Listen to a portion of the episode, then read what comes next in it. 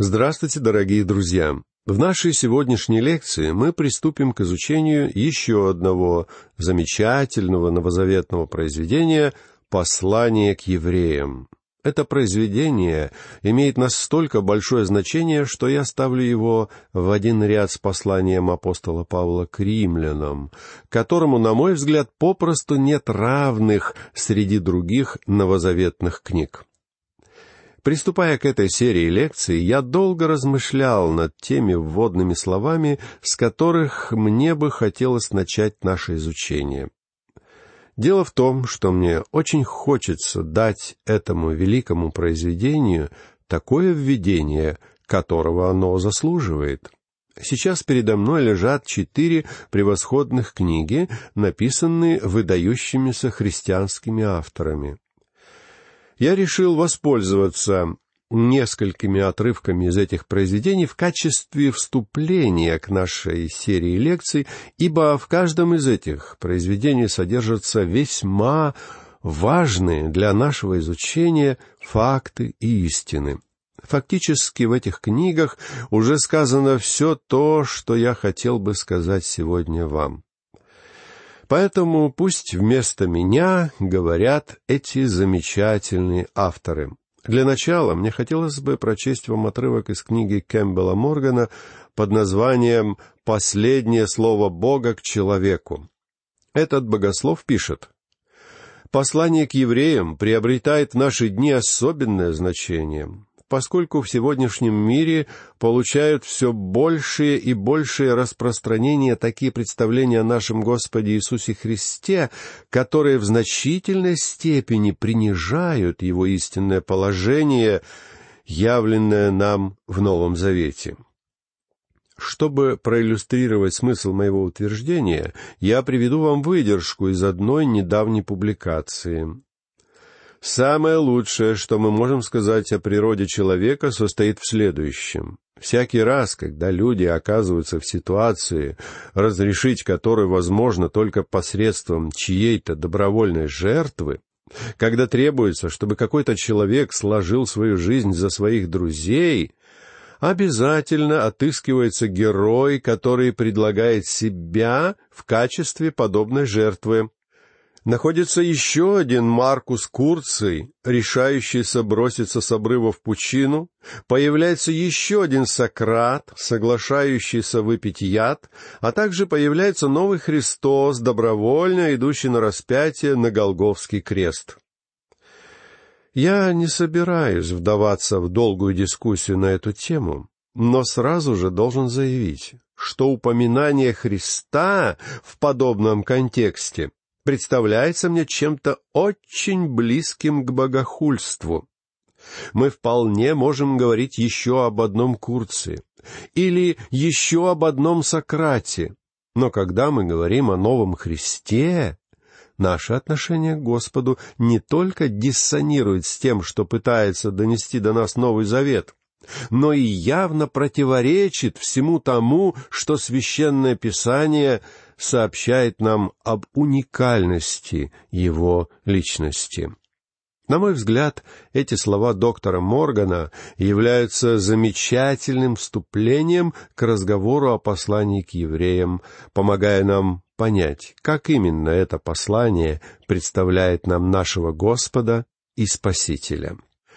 Другой автор, на произведение которого я хочу сослаться, расставляет акценты несколько по-другому. Доктор Уильям Петтингел в начале своей книги «Прикосновение к святыне» пишет: «Начиная от Адама и до Моисея, на протяжении двух с половиной тысячелетий, а также далее, в течение еще тысячи ста лет, отделявших период Моисея от времен Малахии, пророки говорили людям от лица Бога. Но даже в конце этого периода пророческое откровение о Боге оставалось неполным. Затем, после длительного молчания, продолжавшегося четыреста лет, наступила полнота времен, когда Бог послал своего Сына. И в этом Божьем Сыне откровение Бога сделалось совершенным».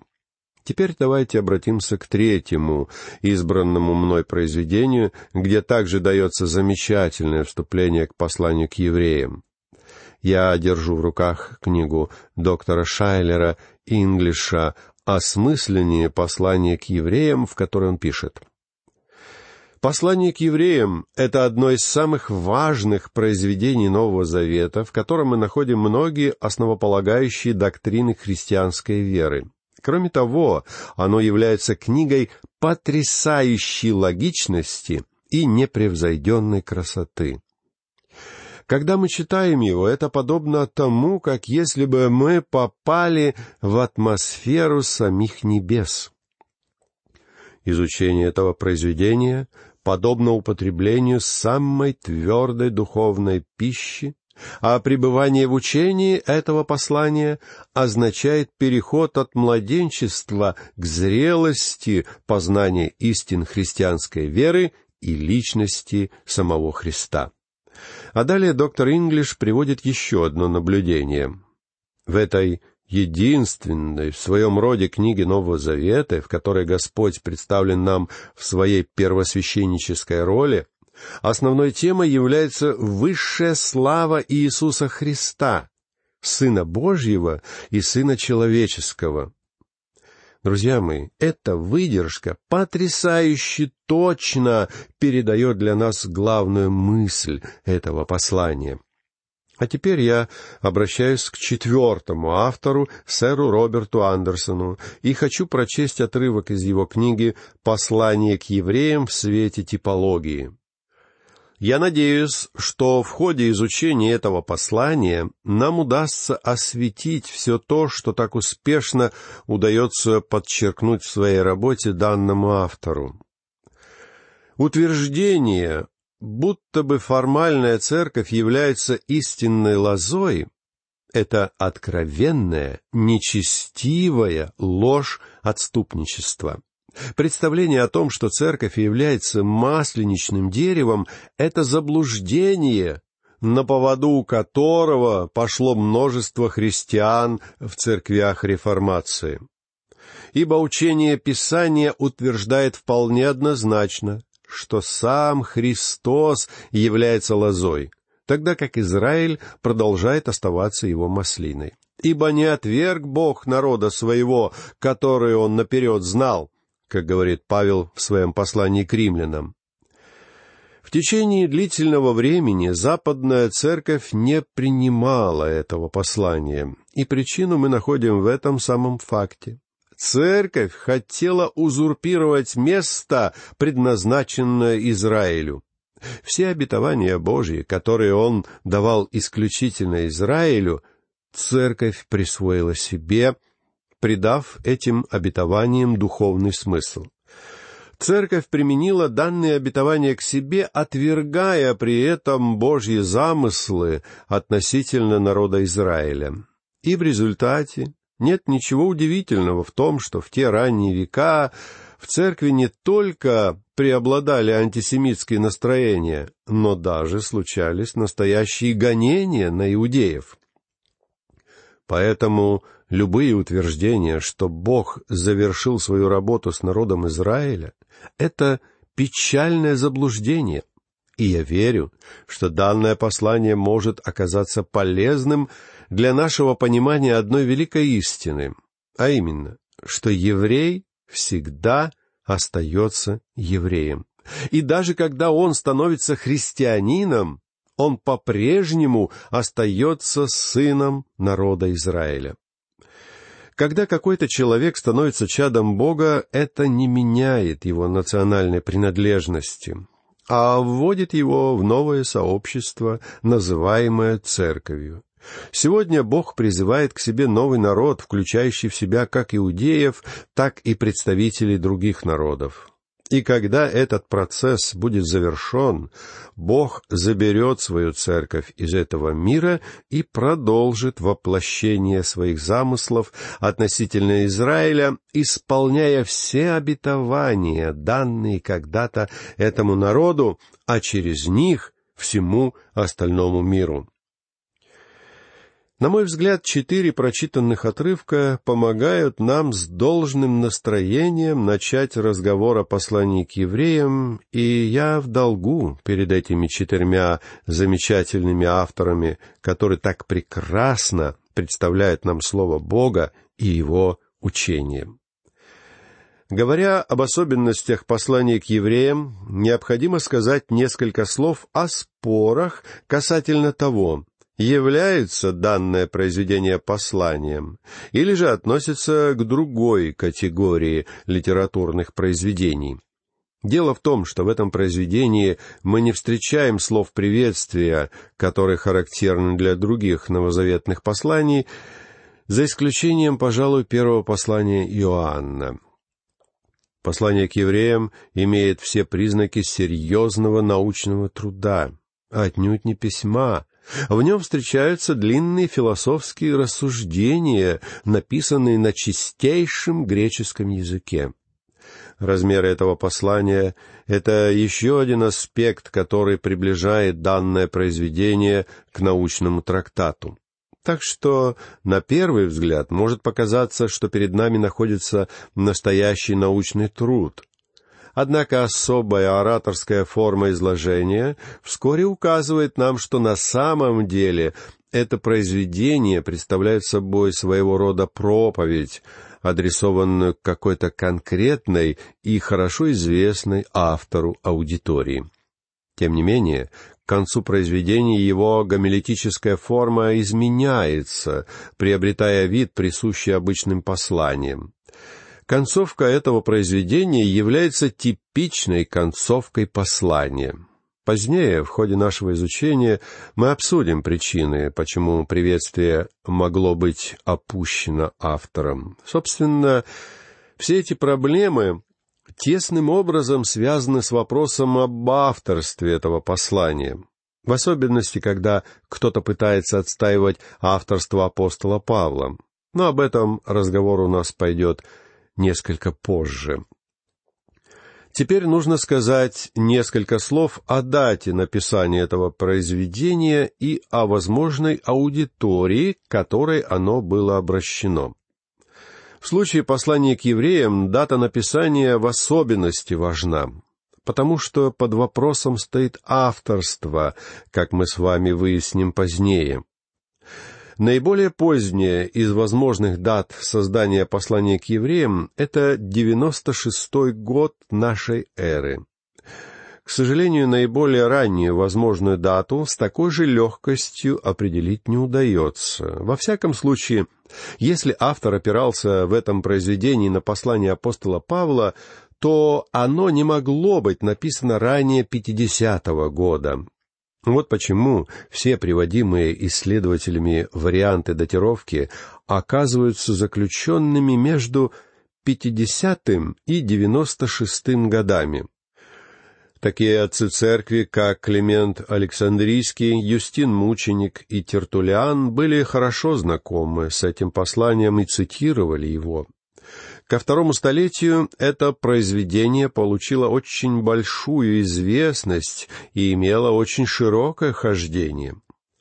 Исходя из этого, богословы и историки приводят множество самых различных дат, начиная с пятьдесят восьмого года и заканчивая девяностыми годами первого столетия. Многие исследователи, в том числе и весьма авторитетные богословы, придерживаются мнения, что оно было написано после семидесятого года нашей эры. Некоторые называют такие даты, как восемьдесят пятый год, а другие даже датируют его девяносто шестым годом. Фактически диапазон разброса датировок, называемых различными исследователями, указывает, что методы, с помощью которых выбирались эти даты, скорее напоминали лотерею, нежели строгий научный подход. Тем не менее, послание к евреям не могло быть написано после разрушения Иерусалима, которое случилось в семидесятом году нашей эры, когда римский император Тит Флавий сравнял Иерусалимский храм с землей. Дело в том, что в послании мы встречаем многочисленные ссылки на ветхозаветные ритуалы как на нечто еще происходившее в то время. И очевидно, что если бы храм был разрушен, должны были бы встречаться какие-то упоминания этого разрушения. После тщательного осмысления всех этих доводов я пришел для себя к твердому убеждению, что те исследователи, которые датируют данное произведение периодом после разрушения Иерусалима, не в состоянии дать достаточно убедительного объяснения, почему автор никак не упоминает эту катастрофу. Теперь давайте перейдем, пожалуй, к самому интересному для нас вопросу, вопросу об авторстве данного произведения.